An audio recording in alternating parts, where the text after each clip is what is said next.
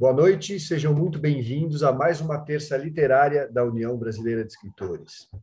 Em março de 2020, quando a pandemia chegou, a UBE deu início a uma série de entrevistas com escritoras e escritores brasileiros às terças-feiras, sempre às 19 horas. A gente pensava que essa atividade seria provisória, mas quase dois anos depois, ela acabou se tornando uma tradição. Já entrevistamos dezenas de autoras e autores e não pretendemos parar neste ano de 2022. Todo esse acervo está disponível gratuitamente no YouTube e no Spotify. Atualmente, o presidente da UBE é Ricardo Ramos Filho, que dá as boas-vindas a todos vocês e a nosso entrevistado de hoje. Boa noite, pessoal. É um prazer estar aqui com vocês em mais uma terça literária, é, conversando hoje com o Paulo Mauá, amigo, um escritor por quem eu tenho um enorme carinho. Acho que tenho certeza que dará uma entrevista das mais agradáveis para todos vocês. É, a UBE é, a, é uma casa de vocês, então sintam-se em casa, sintam-se à vontade. É um prazer receber todo mundo. Um beijão para todos. Obrigado, Xará. Eu sou Ricardo Fernandes vou fazer a mediação das perguntas do público na segunda parte dessa entrevista. Uh, o entrevistado de hoje é o escritor Paulo Mauá. Ele é natural de Santos, em São Paulo. Escritor, músico, engenheiro e educador. Cursou a Escola de Engenharia de São Carlos, da USP, especialista em EAD pela Universidade Federal Fluminense e mestre em Comunicação Acessível pelo Instituto Politécnico de Deleiria, em Portugal, com tese em Inclusão Musical. É, ele estreou como escritor na Bienal de 2002, com contos na coletânea Caleidoscópio. Possui diversos livros infanto-juvenis publicados. Toda a saga Panapaná, que é um verdadeiro universo literário, com o Circo Panapaná, a Orquestra Panapaná, o Castelo Panapaná, o Espaço Sideral Panapaná e a Tribo Panapaná, a ser lançado agora na Bienal de São Paulo, em 2022, todos esses livros pela editora Escortece, além dos livros A Casinha das Vogais, Dicionário de Coletivos do tio Menelau, Dicionário de Diminutivo e Aumentativo do tio Menelau, a lenda de Uaçá e Uaná, pela E-Galáxia. Falei certo, Paulo? Certíssimo. Tem mais, Pardais e Papagaios, e o mais recente, A Rosa Cor de Boto contra a Violência Infantil. E Roldão, o colecionador malucão, lançamento que vai, ser, vai ocorrer na Bienal de 2022 pela editora Autografia. Uh, Paulo é também vice-presidente da União Brasileira de Escritores e coordena o projeto Música Transformando Vidas, ProMove, para pessoas com deficiência visual, isso desde 2009. Quem vai entrevistar o Paulo Mauá é o nosso diretor da OBE, Antônio Carlos Fester. Antônio Carlos, Fique à vontade para começar a entrevista. Boa noite, boa noite a todos, boa noite, Paulo. É com muita honra que eu substituo o Rogério, que está com Covid, como todos sabem. Né? Eu começo, Paulo, com aquela coisa tradicional. Como é que você descobriu os livros? Como é que você se tornou leitor? Então, boa noite a todos, eh, presidente Ricardo, todos da UBE nunca, acho que eu nunca pensei que estaria aqui sendo entrevistado quando entrei na UBE, que entrei para estar nesse hall aí de amigos literários uh, tão acolhedores. Eu comecei, uh, Antônio Carlos, na verdade, imitando meu pai, né? Uh, a minha mãe conta muito que meu pai, meu pai sempre leu muito e espalhava os livros pela pela casa toda, coisa que eu faço normalmente. Malu sabe disso tem livro em tudo quanto é lugar aqui da casa, como se fossem umas ervas daninhas, não, né? Boazinhas. É, e eu imitava com dois, três anos, eu sentava no sofá e meu pai virava a página do livro e eu com um gibi na mão, alguma coisa que eu não sabia nem ler, ele virava a página, eu virava a página. Então, eu sempre tive o meu pai como um inspirador de leitura. Então, eu sempre li muito, li bastante desde de pequeno e tudo. Rótulo de shampoo, outdoor, é, jornal. Eu, eu gosto de estar lendo alguma coisa. E eu também acho que para você escrever, a melhor coisa, o melhor remédio é a leitura. Né? E quais foram os primeiros autores que você leu? Ah, dos autores, uh, eu não sou um, um formado em Lobato. Uh, eu, ah, o meu Lobato veio da televisão. Eu era eu era fã de Vila Sésamo, Muppets e e o Sítio do Pica-Pau Amarelo com aquela introdução do Gilberto Gil maravilhosa. Uh, e aí o Lobato veio depois. Mas o meu pai tinha uma coleção que eu não me recordo o nome, que eram uns livros muito grandes. E como, como meu pai é de descendência libanesa, ele lia aquelas histórias do Aladim, história de, é, de princesas tal. E ele gostava muito de colocar os filhos, eu e a minha irmã, é, queria colocar a gente para dormir. E ele deitava com a gente no sábado à tarde e começava a ler aquelas histórias e os livros eram ilustrados. Eu não sei nem que coleção, talvez mais gente aqui tenha esse conhecimento dessa coleção, e era uma coleção de como se fossem uh, uns contos árabes, alguma coisa nesse sentido. E isso era uma coisa que me incentivava muito. Eu viajava uh, junto com esses textos, mas de, de escritor mesmo, uh, o que eu tenho, assim, que eu sou muito fã e que me chamou muito a atenção eu devo ter lido com meus 11, 12 anos, foi Morrice, até separei aqui ó para você. O Menino do Dedo Verde, de Maurice Druon. Esse livro é um livro assim, eu já tive ele, perdi, comprei outro. Ah, esse livro eu já reli.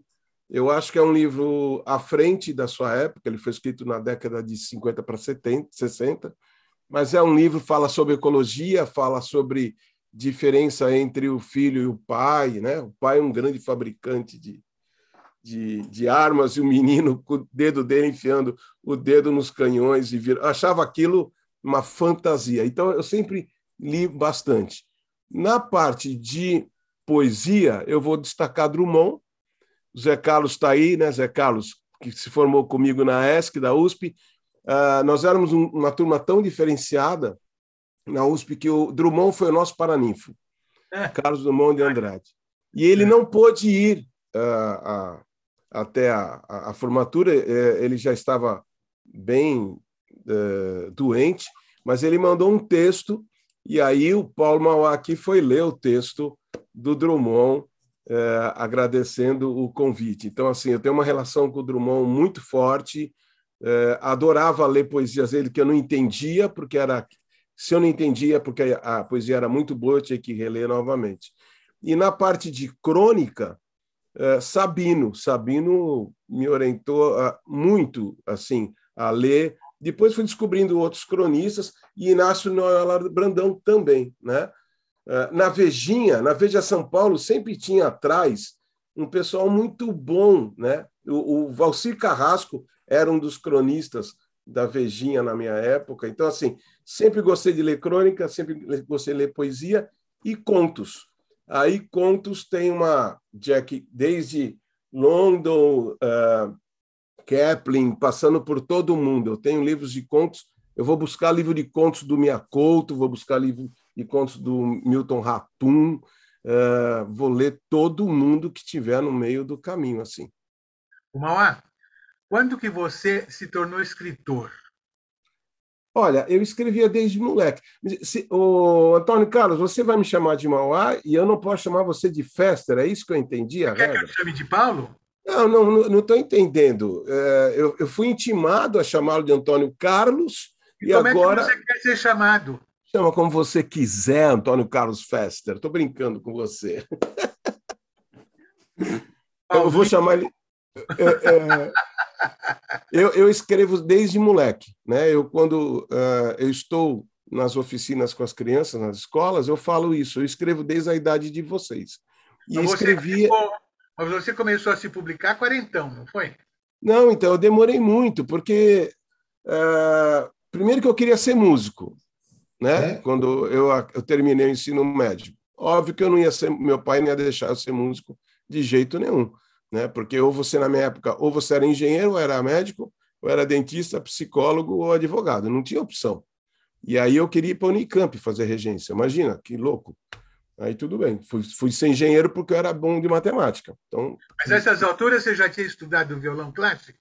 Sim, eu sou formado, eu me formei com 15 anos uh, no conservatório aqui em Santos, que não existe mais, eu, em violão erudito e piano popular. Então, a música, eu escrevo ouvindo música. A música é uma coisa pulsante aqui, é, que não dá para mostrar aqui. O meu quarto parece uma loja. Eu sempre quis ter uma loja de instrumentos musicais, mas como era custoso, eu montei a minha sala aqui. É, tá, ah, dá para ver, né? Tem um violão do Elvis Presley aqui e tem um monte, tem bandolim, tem banjo, tem coisa pendurada aqui. Eu transformei o, o meu, meu, meu local de trabalho uh, nisso. Mas a música ela é, é muito importante porque a música vem antes da escrita.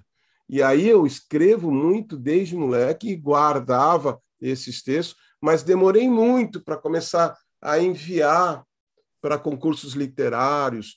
Essa quando Ricardo Fernandes falou da caleidoscópio, né? Uh, acho que é Olho d'Água, essa editora acho que não existe mais em São Paulo.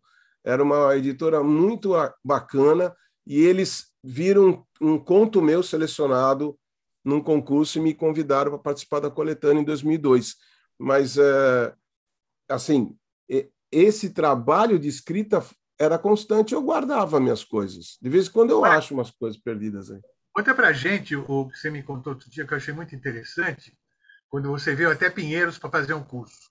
Pegou ônibus, subiu a serra. Ah, então. Eu, eu tinha. Então, aí eu, eu fiz uma oficina aqui em Santos de, é, de literatura, de escrita, e aí eu escrevi um conto uh, chamado Coisas de Criança, que foi a primeira vez que eu trabalhei com essa temática infanto-juvenil. Né? É, pode falar infanto-juvenil, né, Ricardo? Pode, pode. pode. É. É, Não é o ideal, mas pode. Para jovens e, jovens e crianças, pronto. É, e aí eu escrevi com essa temática e tinha uma pessoa na oficina que falou para mim, poxa, você leva um jeito... Você é professor? E eu dava aula no colégio na né? época. E não, você leva jeito para escrever. Aula do quê? Hã? Aula do quê? Eu dava aula de tecnologia, cuidava da noite de poesia, show de talentos, tudo que você pudesse imaginar, Olimpíada de OBI da Unicamp, Olimpíada de Astronomia em São José dos Campos, tudo que era diferente do, do colégio eu trazia para dentro do colégio, né? É. Show do milhão, cheguei a fazer show do milhão no ginásio do colégio, dividindo o colégio em dois, igualzinho o show do milhão do, do, do Silvio Santos. Eu me divertia naquele colégio. Ainda ganhava, então estava ótimo. Uh, e aí eu escrevo esse texto e, e apresento para uma editora aqui em Santos um conto chamado Circo Panapaná, que tinha uma folha e meia, esse conto.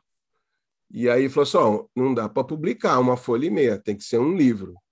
E aí, procurando pela internet, achei um curso de literatura infantil de um certo Ricardo Ramos Filho, lá na Escola do Escritor, é isso, né, Ricardo? Era chamava Escola do Escritor, lá na Escortese Editora.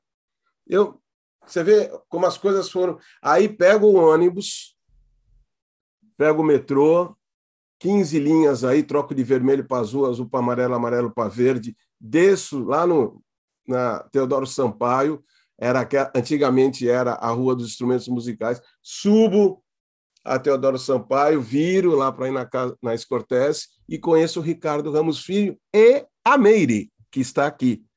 Nós somos daquela época doida, 2011, 2012. E aí, como fazer o recheio da história?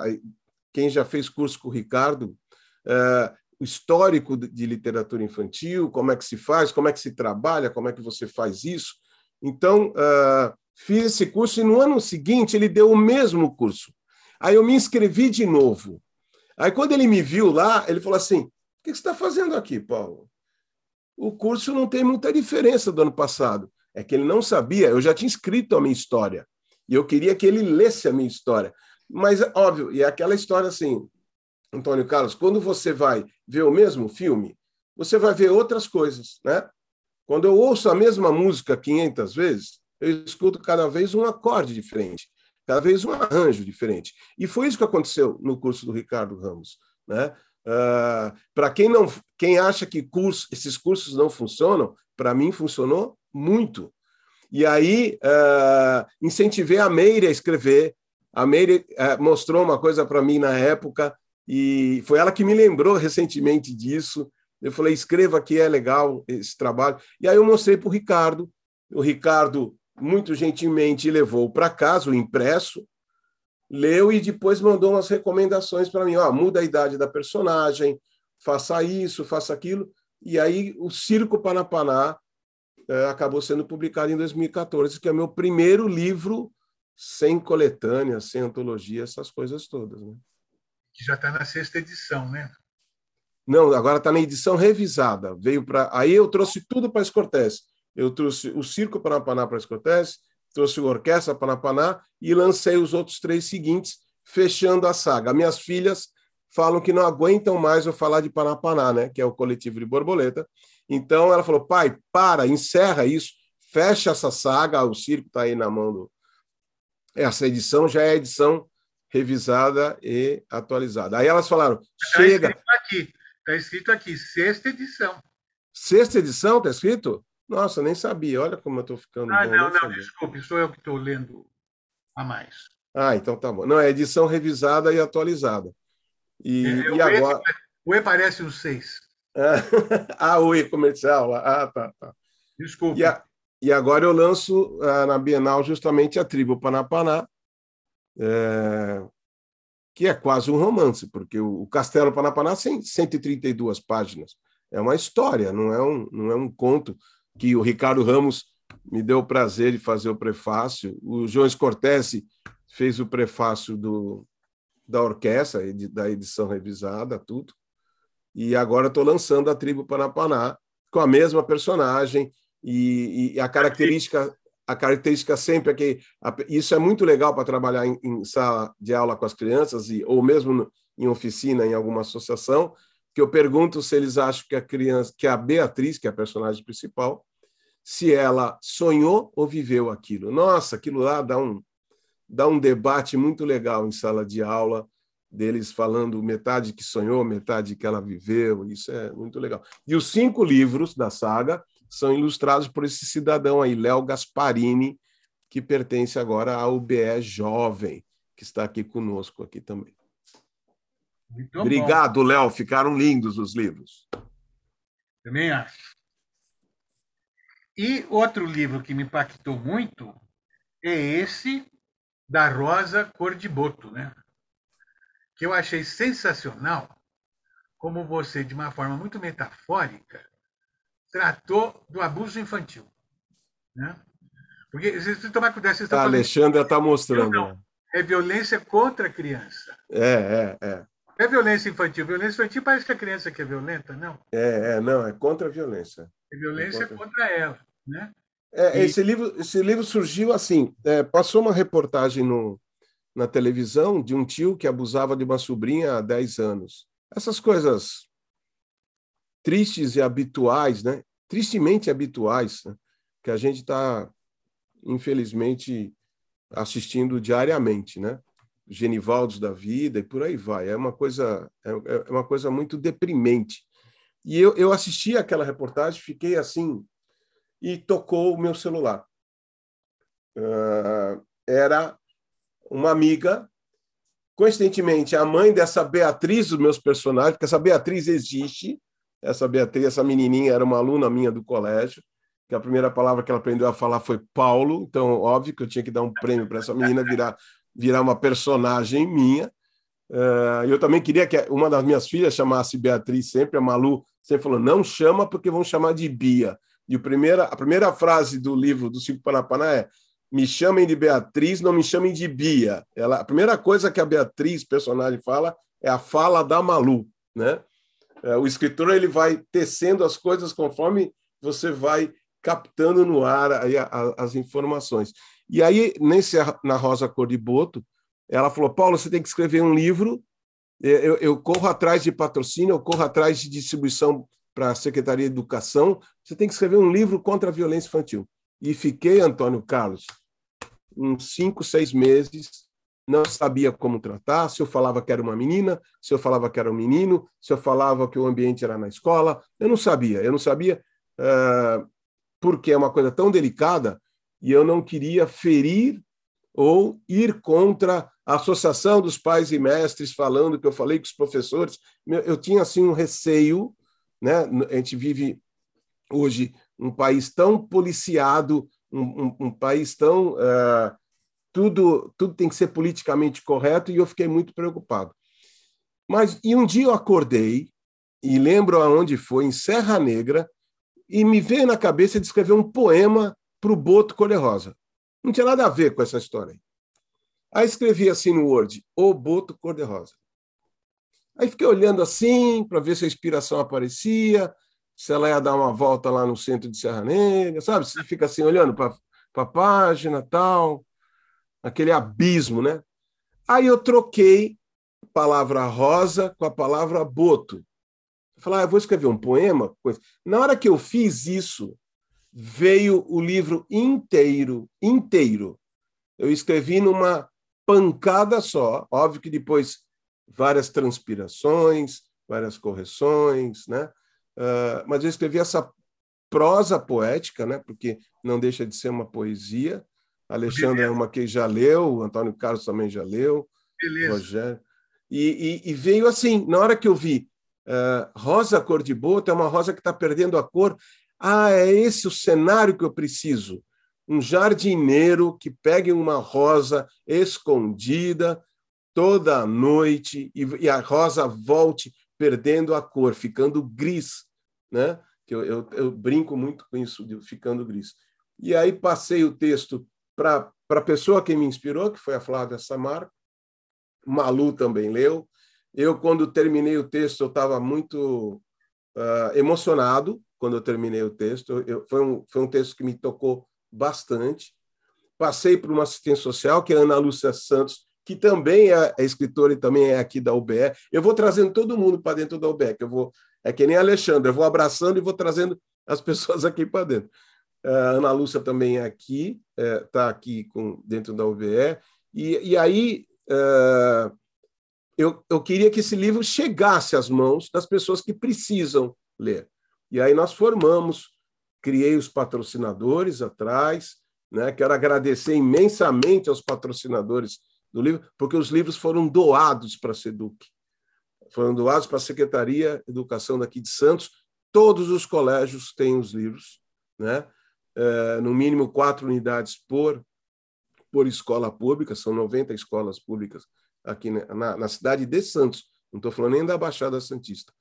E já fiz uma live com, com os educadores explicando o porquê, e a partir do segundo semestre vai começar a ser agendado as minhas visitas às escolas para conversar, e já está dando alguns resultados.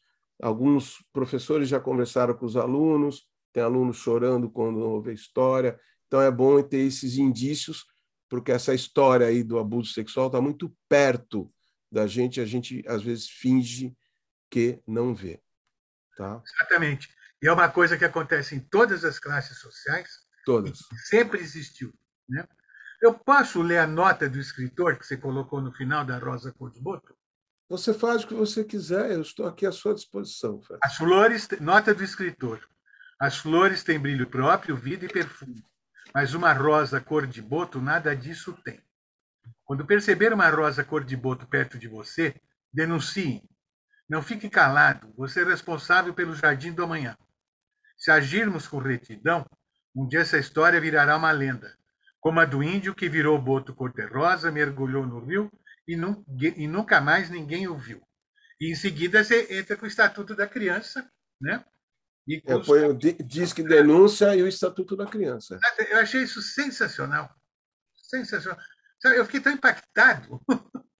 Ah, puxa, fico feliz. Não, e, e o, o, subtítulo eu acho tão importante quanto o título, né? Uma história que não queria ser contada, mas precisa. Uhum. Porque ninguém quer contar essa história. Mas né? a delicadeza com que você contou, aí que está. Você achou uma linguagem, uma metáfora sensacional para contar isso. Aí, foi muito legal. Quinta-feira, agora passada, é, quinta, eu estive num colégio que trabalhou esse livro já, de um colégio particular, Colégio Átrio, que trabalhou do quinto ao nono ano. E um menino do quinto ano falou assim: é, tio Paulo, achei sensacional as metáforas. Eu falei, eu achei sensacional você, no quinto ano, está falando metáforas, porque eu, no quinto ano, não fazia a mínima ideia do que era metáfora. Ele falou, não, mas as suas metáforas. Então, eu acho assim, é, é, essa é a ideia mesmo, né? De você estar tá propagando a literatura, seja de que maneira for, e você está cutucando, é, como, por exemplo, uma das meninas do nono ano colocou para mim. É, ah, não, eu vou fazer spoiler né, da história porque ela achava que tinha que ter um final diferente. E aí nós conversamos sobre esse final. Então é muito bacana isso. Ah, quem escreve aqui para é, para literatura de pra livros para crianças e jovens sabe que Ricardo Ramos sabe, Meire sabe o que eu estou falando. Você o brilho nos olhos das crianças quando vem conversar com você é uma coisa, viu? Meus amigos romancistas, vocês não sabem o que vocês estão perdendo, porque é uma coisa. Qual dos livros mais te gratificou?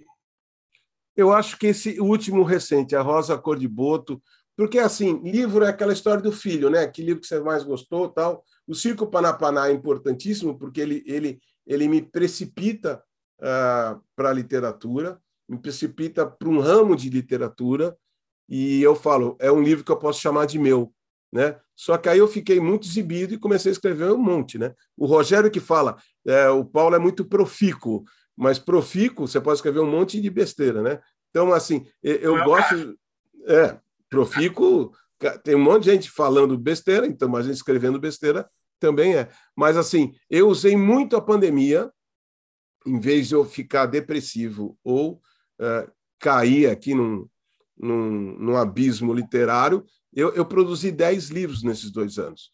Né? Então, assim, eu trabalhei muito, eu li muito, eu li, aumentei a minha média de leitura uh, consideravelmente para que eu pudesse. O último livro, sempre Antônio Carlos, é o, o que eu meu favorito. Com certeza, quando eu lançar a Tribo Panapaná no dia 6 de julho, lá na Escortece, o livro vai, vai ser a Tribo Panapaná, que eu nem, nem estou com ele na mão ainda. Então é assim, é... o último filho é o que você mais paparica, mas eu amo todos eles. Sim. Conta uma coisa, como é que você foi parar em Portugal? então, uh, eu tenho esse projeto de... Eu nunca tinha ido a Portugal, né? Porque acho talvez dificuldade da, da língua, sei lá que eu falo muito bem, Sri Lanka. Eu tenho, a Malu sabe que eu tenho umas histórias para contar aqui de Sri Lanka, umas coisas que vai. Isso aqui vai embora até às 10, é melhor parar por aqui mesmo. É, mas é, eu participava, como eu tenho o projeto do Música Transformando Vidas, o Promove, para pessoas com deficiência visual, na qual o presidente está aí, o Marco Cardoso, né, que é o meu grande apoiador, ele fala assim: Paulo, vai fazendo que eu vou assinando. É, é, eu Tudo participava. Coisa de louco, né? Diz você. Hã? Tudo coisa de louco, diz você, né? Como é, é, é. Como eles me chamam, eles chamam de louco. Eu ia muito em encontros internacionais de inclusão musical, porque é um grupo muito seleto que trabalha com isso no Brasil, é, ligado a algumas universidades federais. A Unesp tem alguma coisa, a Unicamp tem alguma coisa, a Federal do Rio Grande do Norte, a, a Federal. Tem, a USP pouca coisa tem nessa área. Muito é, é, é, bem é bem assim. São focos onde a pessoa mostrou interesse. A Federal do Rio de Janeiro, tanto é que a Federal do Rio ela desenvolveu o Musibraille, que é um software gratuito de musicografia braille. Então a Federal do Rio tem esse trabalho muito bonito lá com a Dolores Tomé. E eu fui para esse encontro em Natal por conta própria, me falaram que eu era para eu ir, eu fui, não conhecia ninguém, e só que eu conversava tanto com os cegos, com as pessoas, que o último dia do encontro, eu lembro que eu estava de bermuda, eu de bermuda e tênis, e me chamaram para subir ao palco com todo mundo arrumadinho lá, para falar sobre o meu projeto de música. E lá fui eu e falei, e aí você começa a fazer essa networking toda, né? E aí a professora Dolores Tomé, que fez o, o, o, o que deu o curso de musicografia Braille, ela foi fazer um pós-doc no Porto, em Portugal. E ela falou assim: Paulo, encontrei o mestrado que você precisa fazer, é no Instituto Politécnico de Leiria. Liga para a professora Carla e fala com ela sobre isso. E aí eu, eu escrevi, é, entrei em contato por e-mail, depois liguei, e aí eu fui, é, comecei a fazer o mestrado. Foi quando eu fui conhecer Portugal. Então, eu fui três anos seguidos lá a, a Portugal, a maioria das aulas eram à distância, e depois acabou gerando esse livro, que é uh, Ensino de Música para Cegos sem Braille, Desafio ou Loucura. Por quê? Porque todo mundo quer que o cego saiba Braille para poder aprender música. E o projeto nosso era de inclusão total. Ou seja, não precisa saber Braille. Vem saber música. Porque a musicografia Braille é para quem quer entrar numa faculdade, quem quer ler uma partitura, né? Mas a ideia era vem tocar, depois a gente vai descobrir o porquê. E vários vários uh, historiadores, Suzuki é assim, toca primeiro para depois descobrir a, a teoria, Willens é assim, solfeja primeiro para depois aprender a teoria. E, e, e, na verdade, eu nem sabia que essas pessoas já faziam isso, mas eu sentia no dia a dia, porque 90 e 9% dos cegos do Promove são pessoas com cegueira adquirida, pessoas como nós que enxergavam e de uma hora para outra perderam a visão, ou por doença, ou por acidente, por tumor, sei lá o que, que é.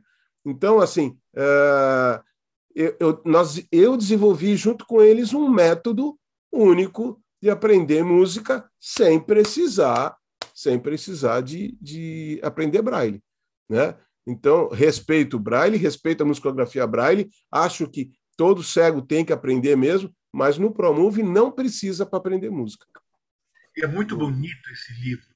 Esse ah, livro... você gostou? Ah, que legal. Oi? Você gostou? Eu tô, tô Nossa, eu acho esse livro fundamental.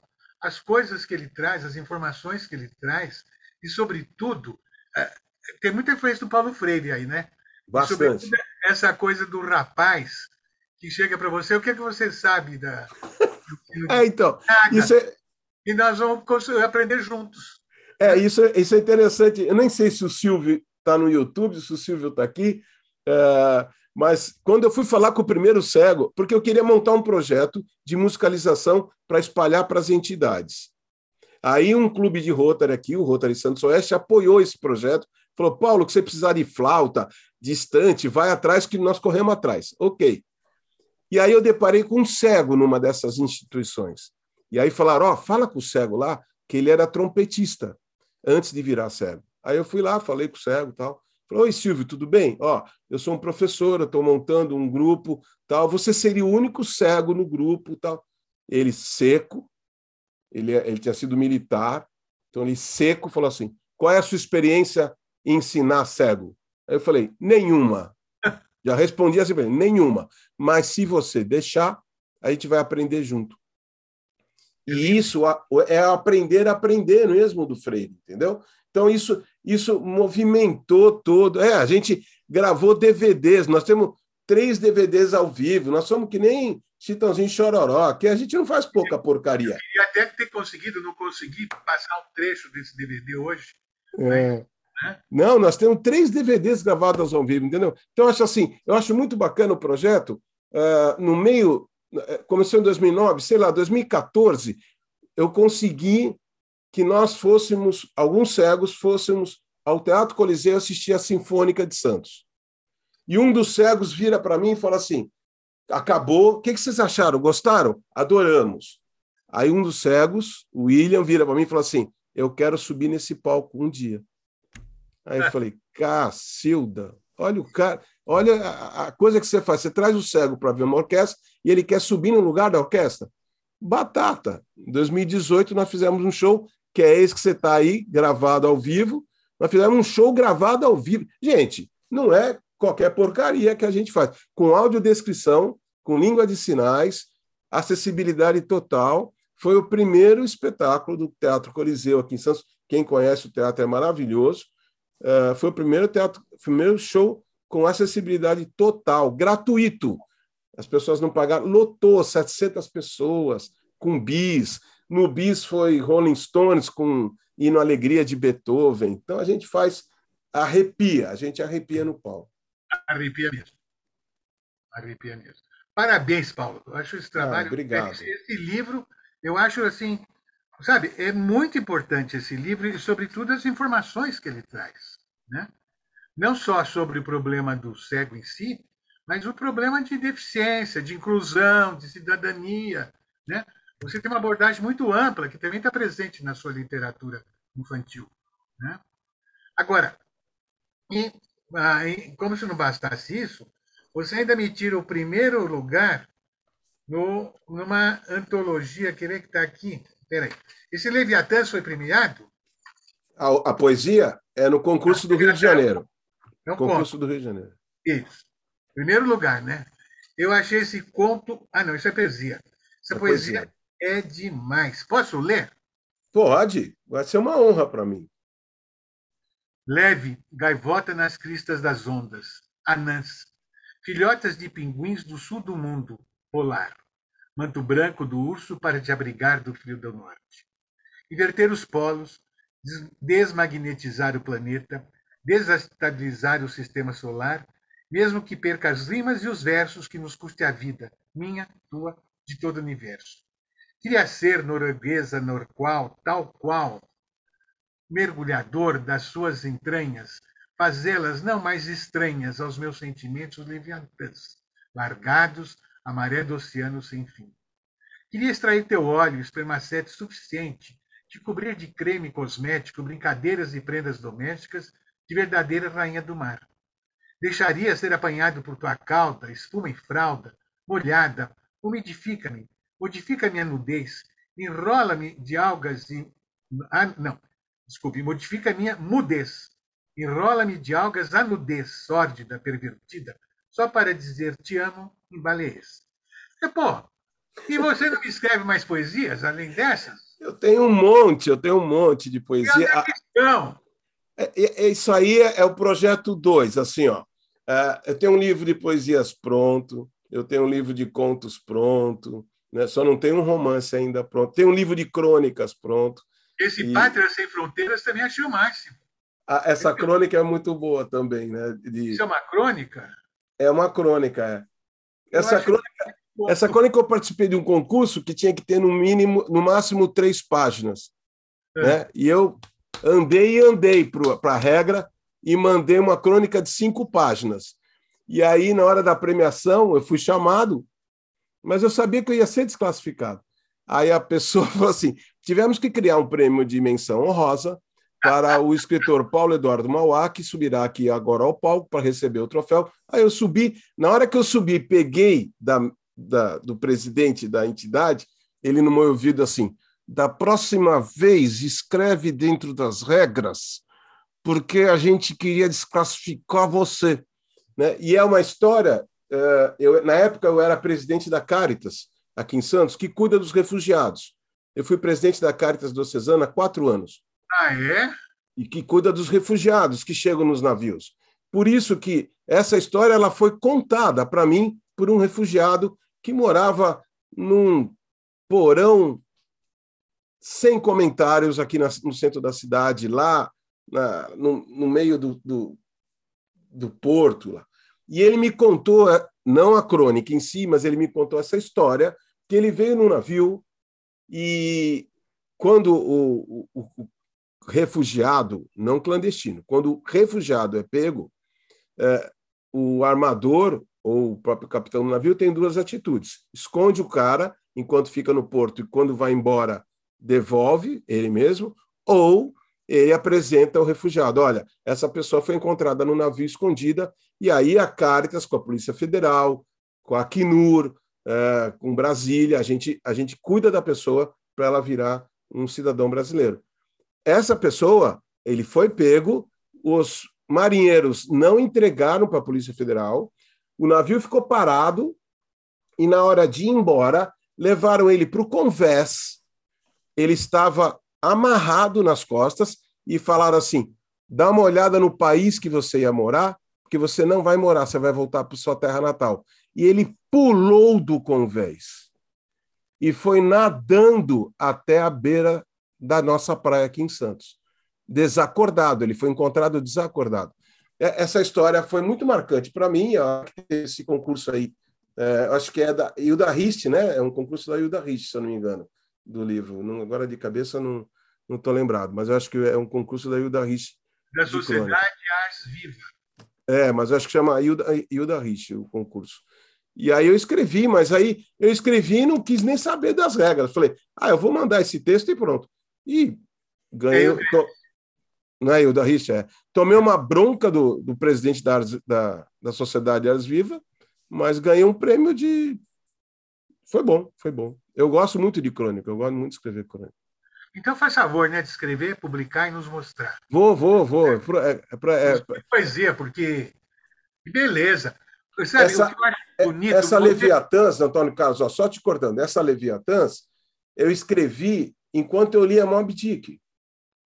Então, aquilo, você vê como a leitura ela proporciona, uh, e, e, na verdade é, é, uma, é uma poesia de amor, né? eu estou me entregando, faz de mim. Isso é uma musa que eu tenho em casa aí, que certa pessoa falou que era minha filha, mas eu nem vou comentar. É uma musa que eu tenho em casa. É, que... eu, eu, não identifiquei logo no início, é, porque aqui ela mas... aparece como Flor e como Maria de Lourdes. Isso, isso, é. Vocês estão é, chamando é, ela como Malu? É, pode chamar de Malu, mas eu a chamo de Flor, né? Porque ela Malu é minha flor sabia. mesmo. Malu eu não é, sabia. Ela é minha flor.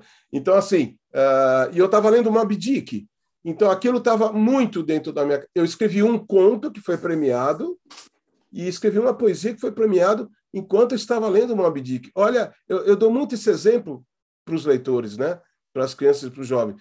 Como é importante você ler e você estar tá vivendo aquela situação, porque gerou uma poesia tão consistente, premiada, e gerou um conto que depois foi premiado no concurso do SESC né, no concurso de contos do Sesc, esse conto foi premiado, que é Jonas e a Baleia. Então você vê, parabéns, tudo, Paulo. tudo isso a partir do Meus parabéns. Eu que Nosso agradeço. Tempo se esgotou. Eu te agradeço muito. Acabei não perguntando metade do que eu queria perguntar, mas vamos passar para o Ricardo Fernandes aí, para ele dar continuidade, porque o, te... o relógio anda. A tal história, né? Eu não sei por que eu tinha 18 anos antes de ontem, agora estou com 78. Então, a mesma coisa acontece aqui nessas palestras, entendeu? E, Antônio Carlos, isso porque nós já conversamos 45 minutos no domingo, né? e saiu tudo ao contrário do combinado. Abração, obrigado, hein? Obrigado Uma... você pelo carinho. Ora. Ô, Paulo, eu vou tentar ler todos os comentários. Você tem uma legião de fãs aqui. Tá? Tanto, no, tanto via Zoom como no YouTube. Eu vou tentar ler todos os comentários e ainda deixar um espaço para as perguntas aqui, porque nós temos só 45 minutos a mais. então, olha só, você trouxe mais de 30 pessoas, 35 agora, só agora assistindo, seja fora os que já saíram. Né? No YouTube, mais 20. Você está um sucesso tremendo. Eu vou Ô, ler aqui. 45 minutos a mais? Não é Sim, meia hora mais? Tudo bem, vamos tentar fazer em meia hora, mas eu acho que, devido ao sucesso do nosso amigo aqui, não sei se vai dar tempo, não, mas vamos lá. Né? Uhum. Vamos lá. Eu vou tentar ler todos aqui. Ah, o Eliakim está dando boa noite, Paulo. O Davilmar de Nova York, né, Davilmar? Ó, você está um cara internacional aqui no YouTube. A Maria Mortati está dando boa noite. A Mariana Kunk Dantas também. A Lígia está é, tá dando boa noite, diz que está feliz por participar. O Fernando Dezena não pôde participar hoje, mas está dando, tá dando boa noite, nosso amigo aqui, falou que é pena não poder estar na sala, mas te dá um abraço aqui para o amigo, poeta, escritor. Ah, deixa eu ver aqui. Ah, ah peraí, mas o Dezena está no ar ainda aí?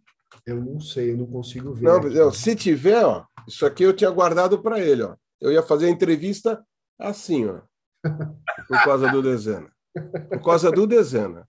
Mas... Tira a tela e manda para ele. É. Olha só, o Chacar Brasil aqui, Filhas do Nilo, dá boa noite para você. É, é, Paulo, Cláudia e Gerson. A Cássia Janeiro, nossa diretora, também dá boa noite para todo mundo aqui, para você. É, tem aqui uma pessoa que se identifica como seu agente de viagens, boa noite. A Regina, Regina, deve ser a Regina. Uh, inclusivamente, boa noite, Alexandre Ramos, boa noite, Marcelo Reis, mesma coisa, o Gui Games, Cássia Janeiro fala que esse livro é maravilhoso. Eu acho que ela estava se referindo ao, ao Rosa. Ao Rosa, Rosa Coribota. É. É, inclusive, ela fala que a neta dela leu numa toada só, viu? Ó, numa sentada, ela leu numa sentada hoje, né? É, Carmelita Antunes, dá boa noite para você, fala parabéns, fala que você é lindo. O Godzim fala, você na minha escola vai ser muito legal te receber lá, viu? Olha só que bacana. Ah, é só chamar, só chamar que eu vou. É, depois, é, Godzim, você manda um e-mail para o Paulo e combina tudo diretamente com ele. Pode ser? A Niceia também é, fala que você é muito querido. Maria Aparecida Rodrigues, da boa noite. Ana Lúcia dos Santos, a Ana Lu, fala que maravilha, Paulo. E que, com que delicadeza você tratou o assunto desse último livro aqui. Né? O Eber Vasconcelos fala que é um grande amigo, irmão Paulo Mauá, orgulho de ter um amigo como você. A Kelly Santos dá boa noite para você. A Nossa, Marli que... Camargo fala que você tem um trabalho fantástico, viu, Paulo? A Marli, a Marli é lá de São, São João da Boa Vista, Sibila. A Marli é do Colégio Externato. É, olha só, a Ana Lu fala que é uma alegria te ouvir contar essas histórias, te dá parabéns, fala, fala que tem orgulho de ter você como amigo. Ah, já, já falei isso, deixa eu ver aqui. Fala que você é demais e fala que a senhora Malu Mauá é uma simpatia também, que Deus os abençoe sempre. É, o Weber também concorda, casal maravilhoso, enfim. Tem muitas histórias, muitos comentários aqui, né? É, deixa eu ler aqui. A Marli, olha, olha só. É, ela fala que seus livros são sonhos que acabam nos transformando. Grande oportunidade eu meus alunos de Colégio Externato de São João da Boa Vista tivemos. Gratidão. É, a Valdete também fala que é sua fã e que você é incrível. É, e o Alexandre Ramos é, dá parabéns para você, Paulo. Olha só quanta coisa legal. Ah, né? que legal, bacana. Fora os comentários daqui, né? Uh, que estão muitos, viu? Eu até peço desculpa se eu esqueci de alguém aqui. Por exemplo, o Raul Llanos, eu acho que é assim se pronuncia, é, falou que quase chorou. Te dá um abraço todos, te dá um abraço da Flórida. É, diz que é seu amigo aqui. Deixa eu ver se eu leio mais alguns. É a, é é a Lígia, né? O Raul Lanos é a Lígia, né, Lígia? Ela está aqui no Zoom com a gente, ó. Ah, então é isso. Lígia, tem... como é que você põe o nome do seu marido aí? Fica. Tá certo que nós estamos mudando de, de, as visões de tudo, né? É, inclusive a Lígia tem uma pergunta para fazer depois, eu vou ah, abrir é? perguntas, a Lígia vai perguntar para você. Então tá bom. Uh, o Santana te dá boa noite e fala: olha, aqui com você, com esse bigode, é o próprio Barão de Mauá, viu? Eu estou mais para Barão do Rio Branco com esse bico. adorei, Zé Carlos, adorei. Zé Carlos, já desceu, Zé Carlos já desceu a serra para assistir a orquestra aqui no Teatro Municipal. Foi muito legal ter você novamente. Obrigado, Zé. O Carlos Machado te, te dá boa noite, te dá os parabéns por aqui também, estou vendo pelo Zoom agora, enfim. Né? E agora nós temos perguntas. É, a primeira é do Ricardo Ramos Filho. Xará, está aberto? Vamos lá. Parabéns, Paulo. É, que delícia de entrevista. Né?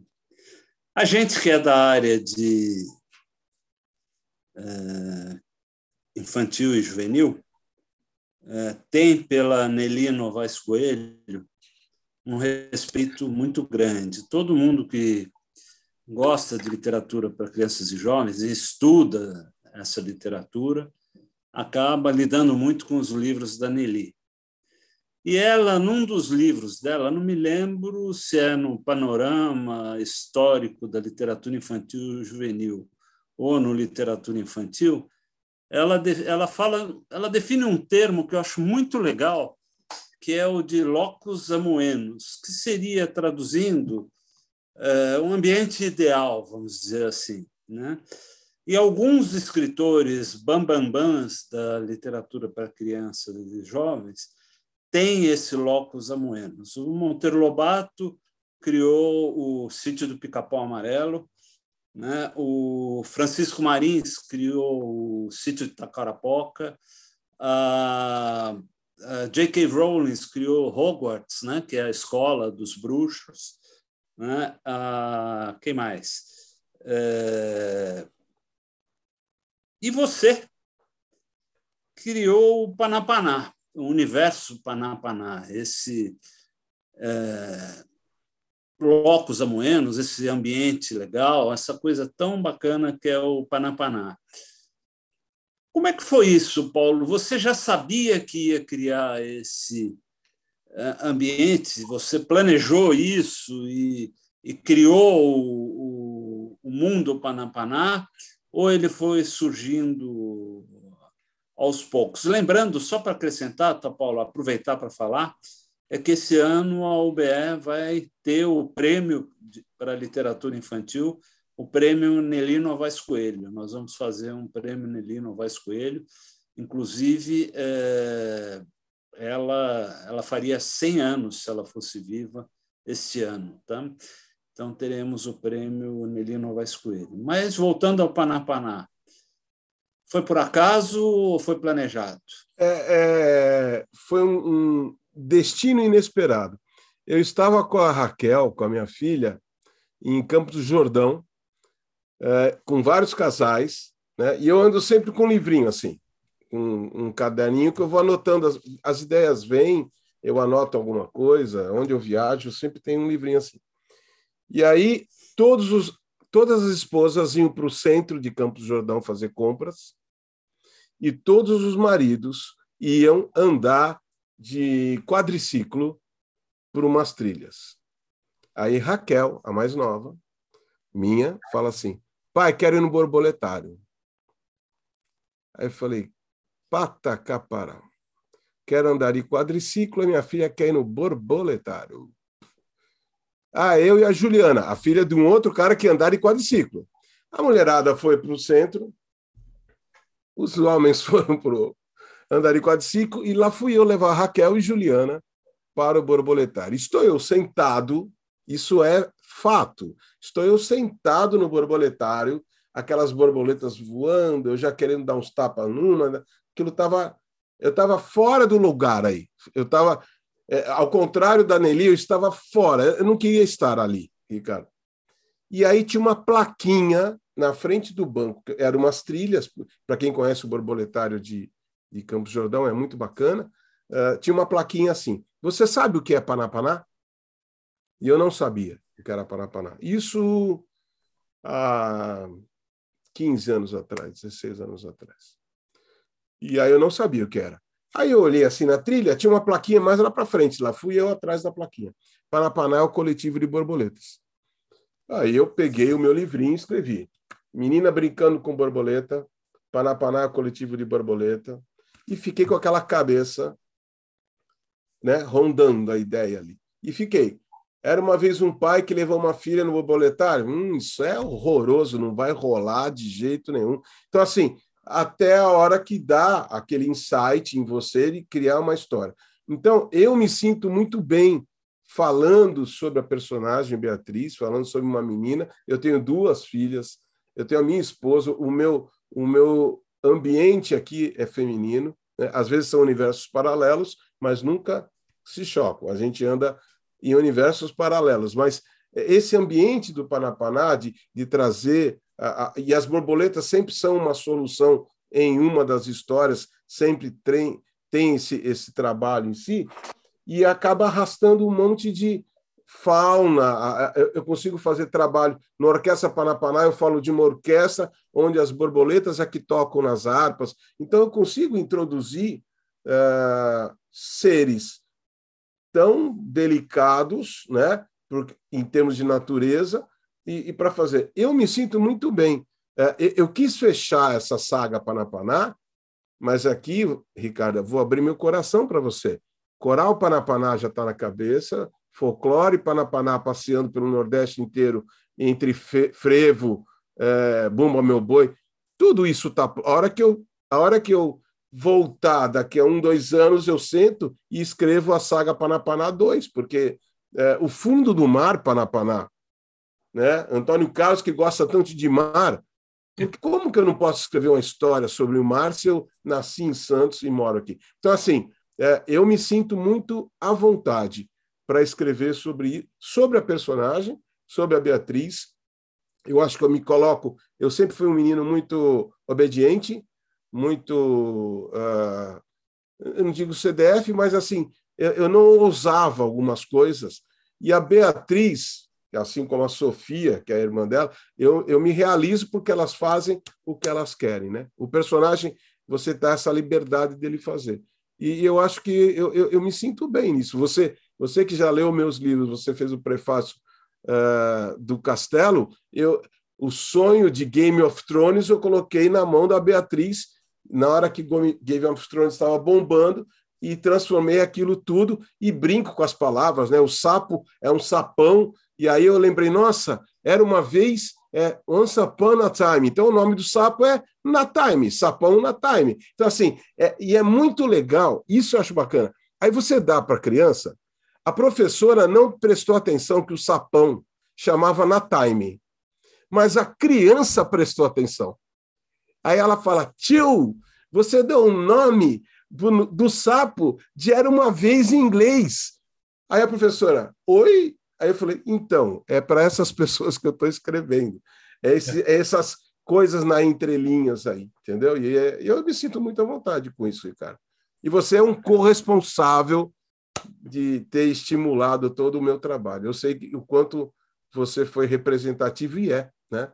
Nessa área aí. Por isso que estamos juntos na comissão da Nelly, né?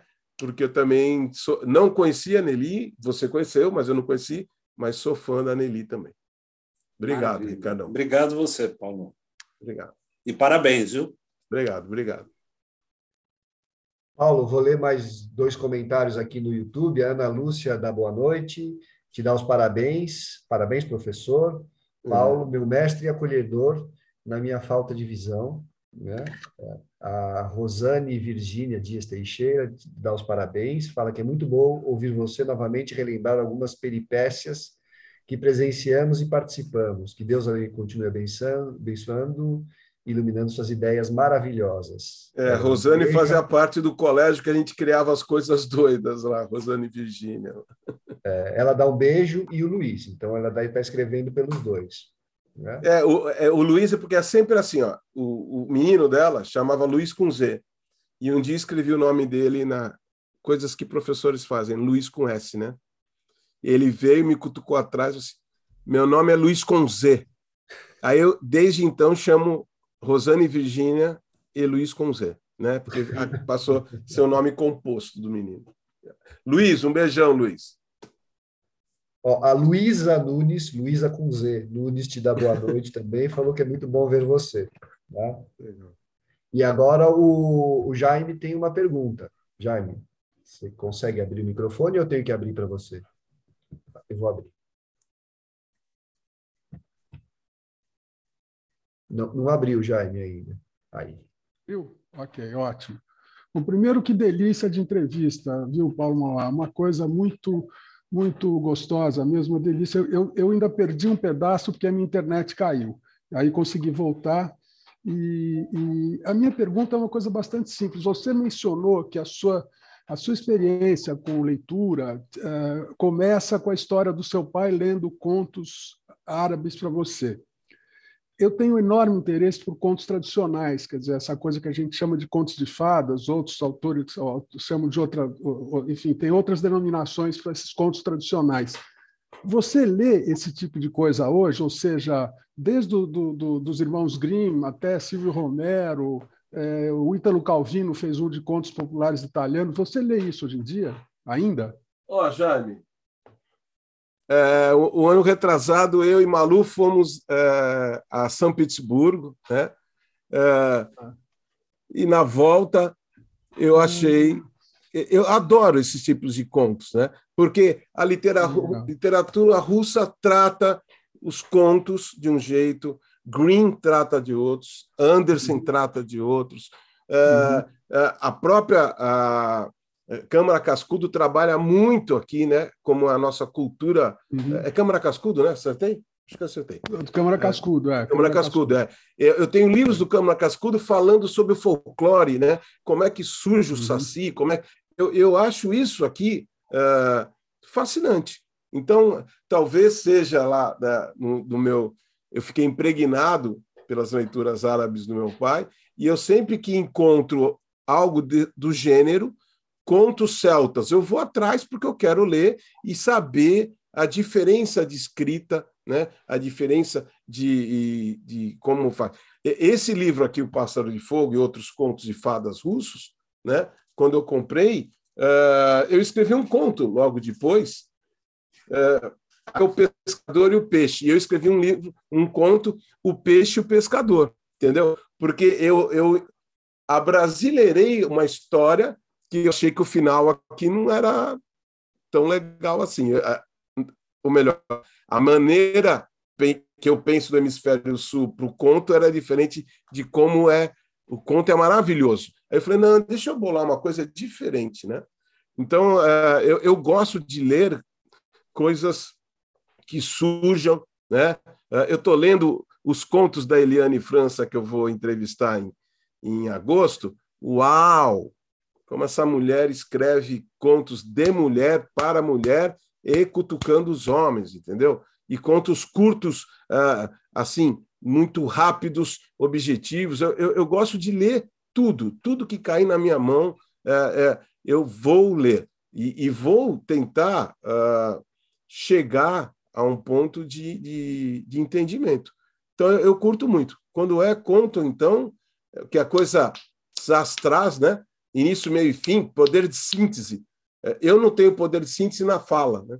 mas eu consigo colocar isso no conto. Então, uhum. é, é, é, muito bom. Eu curto bastante mesmo. E eu procuro até hoje aquela coleção e não encontro, Jaime. Eu não, não lembro nem o uhum. nome, o que, que era, se era alguma coisa Mil e Uma Noites Ilustrada, eu não me lembro. Mas eu lembro que os uhum. livros, para mim, os livros eram muito grandes, as figuras eram muito coloridas, e aí meu pai pegava no sono, e eu não dormia, até hoje, né, Malu? Eu não dormia, e aí eu pegava o livro da mão dele, e ele lá, dormindo. Aí eu ia lá ler o resto do livro. E aí, quando ele continuava no dia seguinte, eu estava ouvindo de novo pela segunda vez. Então, é, esses contos sempre me atraíram assim. Legal, legal. Obrigadão, Jaime. Obrigado. Obrigado a você, imagina. Paulo, a, a, Beatriz Tavares Bonamone fala que você é uma inspiração. Ai, que legal. Obrigado, obrigado mesmo. E o Sibila tem uma pergunta para você. Ricardo, você tem aquela sua pergunta, hein? Não, não vou fazer, que é muito difícil. Tá, tá, tá indo bem. Aí. Não, ela pode ser difícil. É, eu não, vou escolher não, se eu vou responder ou não. É outra coisa. Fala, não, Sibila. Se der tempo, eu pergunto, tá? Tá bom, tá bom. Fala, meu JC Sibila. Prefeito de São João da Boa Vista. Estamos sem som. Eu acho que alguém tem que liberar para ele. Já liberou, Aí, liberou. Abriu, abriu, acho que abriu, abriu. Fala, Sibila. Paulo Eduardo Mauá. Agora eu falei inteiro para não ter problema, né? com, com, com, com, a autorização da Malu, que eu acho que ela já fez um positivo ali para mim, que eu posso falar Paulo Eduardo Mauá.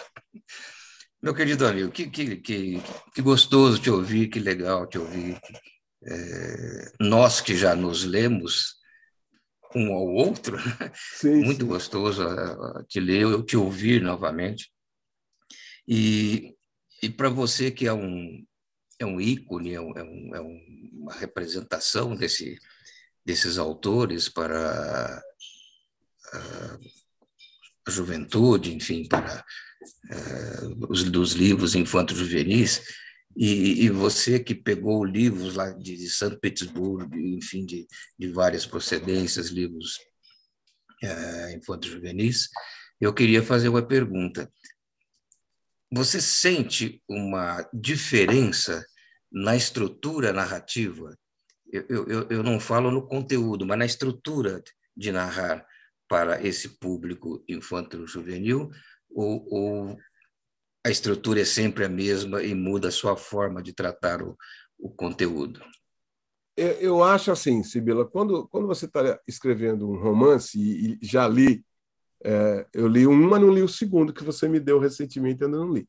É, eu acho que a estrutura ela tem que ser mais, talvez o Ricardo e a Mary concordem comigo, tem que ser um pouco mais estudado, focando o público que vai ser lido. Então, por exemplo, eu escrevo às vezes a história e você não pode ter muito flashback ou forback. Você, você tem que ser um pouco mais linear na sua história e se preocupar até com o vocabulário. Eu tenho duas filhas e, e a Malu também, mas a, a, as três são minhas readers. Eu mando o texto para elas, para elas lerem. E, as, e é muito engraçado. As operações, a Raquel, a Carolina, ela marca reunião comigo, a mais velha. Ela marca uma reunião para conversar comigo uma hora sobre as anotações dela. E aí você tem que escutar. E, e uma coisa que ela sempre fala é justamente isso: olha, eu não entendi o que aconteceu, uh, parece que você voltou para trás, e eu acho que a criança, quando for ler. Então, eu tenho uma preocupação mesmo. Uh, não vou dizer infelizmente, mas você tem que ter uma coisa um pouco mais linear e não trabalhar com idas e voltas no tempo, porque se perde. Mas, por exemplo, uma coisa que eu faço constantemente, é muito engraçado, espero que a, minhas, meus corretores aqui ortográficos não estejam aqui, os profissionais, eu vou de primeira pessoa para terceira pessoa na maior tranquilidade dentro do texto. Eu coloco, por exemplo, a Beatriz falando e de repente o narrador está contando a Beatriz e depois volta para a Beatriz falando. E Olha, Paulo, aqui no capítulo tal, você falou em primeira pessoa, depois você colocou em terceira, depois você voltou para a primeira. Eu falei, ok, é isso mesmo. E por quê? Porque quando eu mostro esse livro para as crianças, elas falam, tio, achei demais. Era o narrador falando, e de repente quem entra falando é a personagem, depois volta. Então, a gente também, quando vai trabalhar, Sibila, não pode ficar pensando muito que a criança pensa linear, porque a criança não pensa linear. Então, eu gosto de brincar de uma maneira mais reservada a um trabalho desse gênero, assim, que vá acompanhando o raciocínio. É, uma coisa que eu tive que, que mudar com o tempo. É, o, primeiro Circo Panapaná não tinha capítulo, era um, como se fosse um conto enorme, extenso.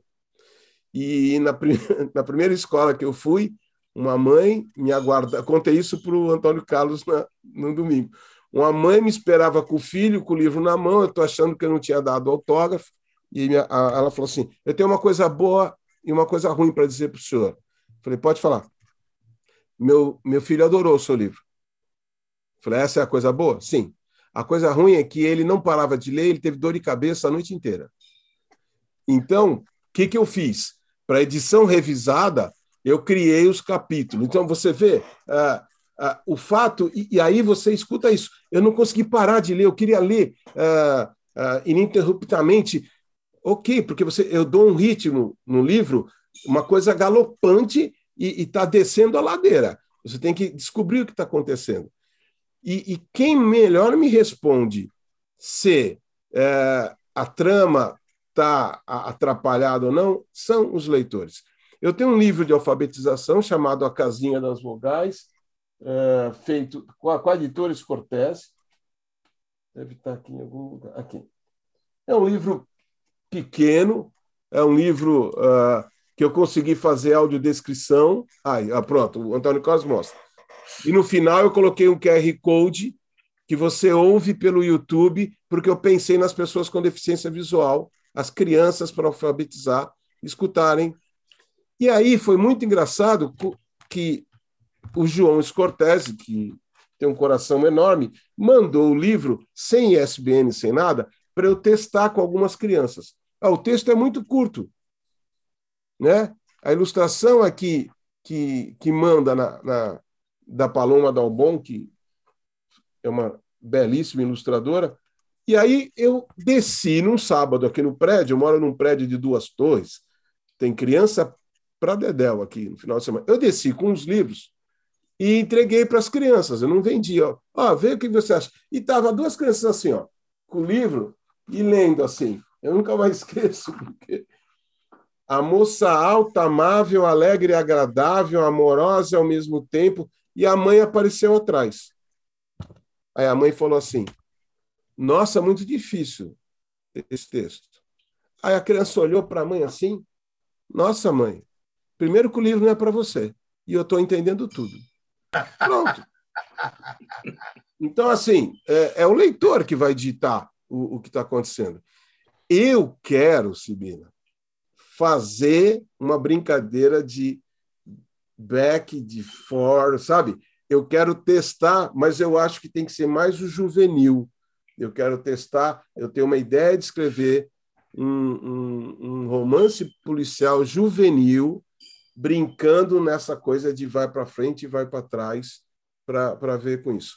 Com as crianças, eu tenho um pouco de receio. Mas a trama, início, meio, fim, é, consistência, é, é, é, muito parecido. É que eu acho que o livro para adulto deixa você. Eu gosto do seu livro, uh, e, e, vou falar aqui do livro do Através, do Ricardo Fernandes. Quando eu li o seu livro, Sibila, e quando eu li o do Ricardo Fernandes, eu falei: putz, eu vou ter que ler de novo. Porque são livros que trazem para frente, vai para trás e volta. E o pessoal, eu falei, meu Deus, eu me perdi na minha linearidade de leitura. E isso eu acho estimulante para mim, que sou leitor. Então, são livros bem escritos, mas que trabalham. Eu tenho um pouco de receio de sair um pouco dessa linearidade, mas o trabalho todo e o devaneio eu jogo na imaginação, entendeu? Então, o sapo é grande e o sapo fala. Né? Então, você, quando lida com adulto, o teu devaneio vai. Ainda mais você que trabalha com as ninfas, trabalha com toda a parte de mitologia, você explode a, a sua imaginação no seu texto nesse sentido. Eu já trabalho com a imaginação, aonde a criança vai é, fazer. No início do castelo, o Ricardo sabe disso, no início do castelo tem um cavaleiro impedindo eles de entrarem numa trilha. E no final do castelo, eu ia colocar o mesmo cavaleiro. Não, pus um irmão daquele. E aí o irmão daquele está impedindo de entrar no labirinto. Mas são dois doidos. Aí foi bem Monty Python. Quem assistiu Monty Python, o Cálice Sagrado, eu joguei aqueles cavaleiros doidos para falar. E as crianças adoram esse tipo de loucura. Nossa, tio, o cavaleiro não sacou que aconteceu isso. Então, assim, eu acho que é a mesma estrutura. Eu, eu sinto que é a mesma estrutura. E, e o Ricardo sabe disso e Meire sabe. A gente, quando lê um livro focado para esse público, que não tem essa estrutura de um romance, o livro é muito frágil. O livro é muito solto. Você vê, ei, o que, que aconteceu? Por que, que o personagem fez isso? Eu, eu briguei com a Meire no final de um dos livros dela. Falei, Meire, que absurdo. Mas por causa do final que ela fez lá. Falei, não, acredito, não, não vou fazer spoiler, meio. Não vou fazer spoiler. Né? Uh, mas eu acho assim: uh, uma coisa é, é, é, você trabalhar com o inesperado. Você, quando escreve o seu romance, Bila, você está tá conduzindo o leitor para um lugar. E é, é a mesma coisa que a gente faz. A gente também conduz o leitor. A gente não fica passando o tempo dele. Eu estou conduzindo ele numa situação que. Aí ele me pergunta: por que, que ela se transformou nisso? Eu acho isso muito legal no meio da, no meio da conversa é, do, do leitor vir falar isso. Mas eu acho que é a mesma, eu sinto a mesma estrutura. Eu não sei o que o Ricardo tem a colocar, eu acho que é a mesma estrutura, só que o público é, vai ler de maneira diferente. Muito bom, Paulo, muito obrigado. E como nós vamos ter uma participação aí conjunta, eu e você, lá, e o Dezena? no, no Dezena, e ele me falou que eu vou ficar com meia hora e você meia hora. Você acha Cara, que vai dar tempo? Vai nada, meia hora é para ele. Ele que fica meia hora, a gente fica com três horas, deixa ele. Em Águas da Prata não tem nada para fazer em Águas da Prata. Ah. Tem a branca pura, né? obrigado, Civila. Obrigado. Obrigado, obrigado, gente. Valeu, valeu, Civila. Obrigado. Falou, obrigado pelo jabá aí, viu? ah, mas o seu livro é demais, cara. O seu livro é muito bom. Ah, ah, o, o, Agora a Lígia quer te fazer uma pergunta. Então tá bom. Vai falar em inglês ou em português, Lígia? Português. É, boa noite a todos. Todos boa estão noite. me ouvindo bem aí? É, eu, eu queria dizer que quando o Paulo me chamou, me convidou para participar, e eu até escrevi lá, ai, quase chorei. Por quê? Porque eu perdi a minha conexão no YouTube. Eu falei, ah, eu vou tentar entrar aqui nesse outro. E eu usei Raul Lano justamente para ficar incógnita, né? Mas não deu, porque eu não aguentei não perguntar. quando eu entrevistei, eu, eu tenho um programa de rádio, quando eu entrevistei Paulo Mauá, foi essa delícia né, de entrevista também porque ele deixa a gente muito à vontade, o público também. Então, assim, eu tenho algum. Na verdade, eu quero agradecer o convite e de ter participado e visto gente tão boa aqui junto, né? Porque o Paulo é um artista, é um, um ídolo, e eu ia dizer assim: eu sou apaixonada por ele, mas a Malu tá aí, né? Então, eu sou apaixonada por o que ele escreve, tá, Malu? então, eu queria só dizer o seguinte: a garota lá da nona série te disse que o final não ficou legal né, de um dos seus livros. Então, a minha sugestão é que você faça um livro com o final do que ela disse, do final do que vocês discutiram, porque a gente que escreve, é legal saber que tem alguém querendo um final diferente para o que a gente escreve, uma, uma coisa. A outra coisa é que você disse assim: ah, uns falam que ela morreu, que ela viveu, outros falam que ela sonhou. Eu já acho que ela nem viveu, é, eu acho que ela tem uma eterna viagem. É isso que eu penso. É uma eterna viagem, né, o teu livro, e faz a gente viajar qualquer um deles que eu já tenha lido. Um, na, por último, eu quero dizer assim que uh, escrever é colocar. É, quando eu escrevo, eu ponho os meus sentimentos em palavras, né? Então, eu boto para o público isso. E um dia você, como meu coach, disse assim: ah, você tem que fazer isso, tem que fazer aquilo. Aí eu li e respondi imediatamente. Você disse assim: não vou nem ler porque você não teve tempo de analisar. Eu sou aí, terrível. É, aí eu pensei assim: isso é a opinião dele, eu que escrevi. É a opinião dele, eu que escrevi. Vou deixar assim. E deixei, tá, Paulo? Mesmo que você ache. Então agora, então agora eu vou ler. Então agora eu leio. Agora você ficou firme. Eu deixei, porque fui eu que escrevi, eu escrevo para algumas pessoas que entendem. Se você não entendeu e achou que não estava bom, o problema é seu. A Lígia é muito boa, muito boa, Lígia. Obrigado, mas eu, eu, quero ver o seu livro pronto, né, Lígia? Não é para ficar com promessinhas. Pois é, não. eu tenho, na verdade, três livros prontos, né? E agora então. escrevi um infantil. Então, ah, mas então quero, depois quero ver. Quero vou ver. mandar aí para você dar uma olhada, que você tá é meu. Bom. Eu leio, tá eu leio. Muito obrigada, leio. muito obrigada por mas todos. Sobre esse negócio do final, uh, uhum. foi em cima desse a rosa cor de boto, né? Uhum. Que eu não vou fazer spoiler. Claro. No dia que falar sobre o livro, ok. Mas, por exemplo, o Circo Panapaná, que é o primeiro livro, uh, como ele é de 2014, aconteceu nessa segunda edição. Eu pus um final que uma aluna falou para mim fazer é, ela tá, ela estava completamente arredia enquanto os leitores, completamente arredia. E eu, eu, sento no chão, os alunos sentam no chão junto comigo, e ela sentou no, na cadeira separada, ela não estava afim de estar tá lá. E aí, uma hora que eu perguntei para os alunos por que, que o tio Menelau, né, porque no Circo Parapaná, o tio Menelau dá um dicionário de coletivos para Beatriz, por isso que acabou virando um dicionário de coletivos do tio Menelau depois, porque todo mundo perguntava, tio, mas cadê esse dicionário aí do tio Menelau? Ele existe? Aí eu tive que escrever o dicionário do tio Menelau. Ok. E aí uh, me perguntaram por que, que o tio tinha dado esse dicionário para a sobrinha.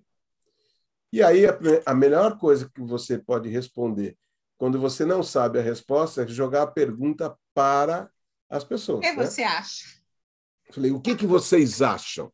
Aí eles. Pá, pá, pá, e também acho assim: uh, o leitor ele tem que ter a, a, sua interpretação. O livro é dele, ele é um coautor. A partir do momento que ele lê, ele é o coautor do livro também. Né? É a minha visão nessa parte de literatura infanto, infantil e juvenil. Uh, e essa menina arredia, sentada, longe, ela falou: ele deu o livro para ela por causa disso, disso, disso, disso, disso. Eu fiquei assim. Oi? E fazia todo sentido. Eu achei que aquela menina não tinha nem lido o livro.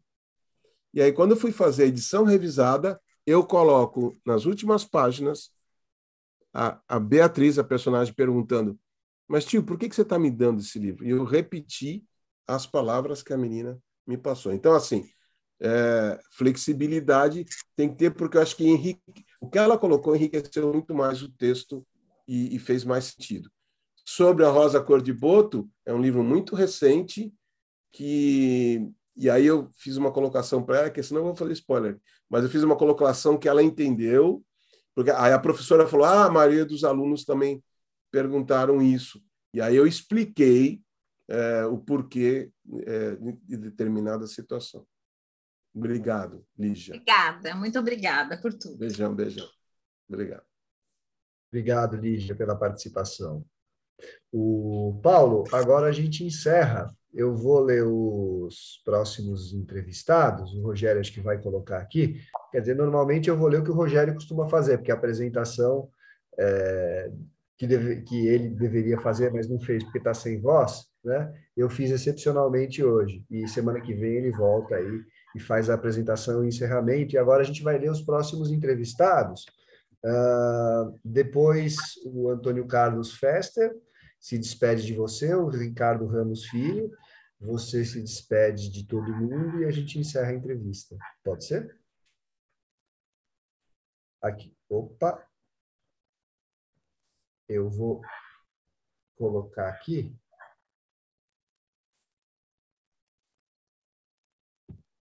A próxima, então, do dia 14 de junho, é o Adilson Zambaldi, terça-feira que vem. No dia 21 de junho, é a Anitta Deac, que vai ser entrevistada na Terça Literária. No dia 28, o Rodrigo Lacerda. E é, encerramos o mês de junho por aí. Uh, Antônio Carlos, você quer abrir o microfone para se despedir, para aberto. dar todo mundo? Aberto, está aberto. Boa noite a todos. Paulo, muito obrigado. Paulo Eduardo Mauá. Né? Foi uma alegria te entrevistar. E um abração para todos. Até uma próxima. Xará? Paulo Mauá, meu amigo Paulo Mauá. Que, que bacana a tua entrevista. Gostei muito. Tenho certeza que todo mundo gostou. E a gente teve mais uma terça literária aí para ninguém botar defeito. Muito bacana, muito legal. Obrigado pela tua entrevista. Obrigado a todos os presentes. Lembrando que todas as terças a gente está por aqui fazendo um programa de entrevista para vocês, a casa de vocês. Frequentem a casa, voltem sempre, que a gente fica muito feliz quando a gente vê a casa cheia. Tá bom? Um beijo para todo mundo e mais uma vez obrigado, Paulo. Paulão, com você agora. Eu só quero agradecer o convite da UBE, em nome do presidente Ricardo Ramos Filho. Eu já fiquei emocionado quando vocês falaram para mim que eu seria um dos entrevistados e para mim é uma é uma honra pertencer a essa casa, uma casa que luta pela democracia, que luta pela cultura, luta por um mundo melhor, por um mundo necessário, né? Então eu, eu faço é, eu me presentei estando aqui no meio de vocês. E, e ser convidado para ser entrevistado, acho é, quase uma luxúria, assim, mas é, adorei, adorei estar aqui e conversar com vocês todos, amigos, né? E novos amigos. E vou parar de falar, que senão a gente vai até as 10h15 e o Ricardo vai me matar aqui. Não tem jeito. Gente, obrigado de coração.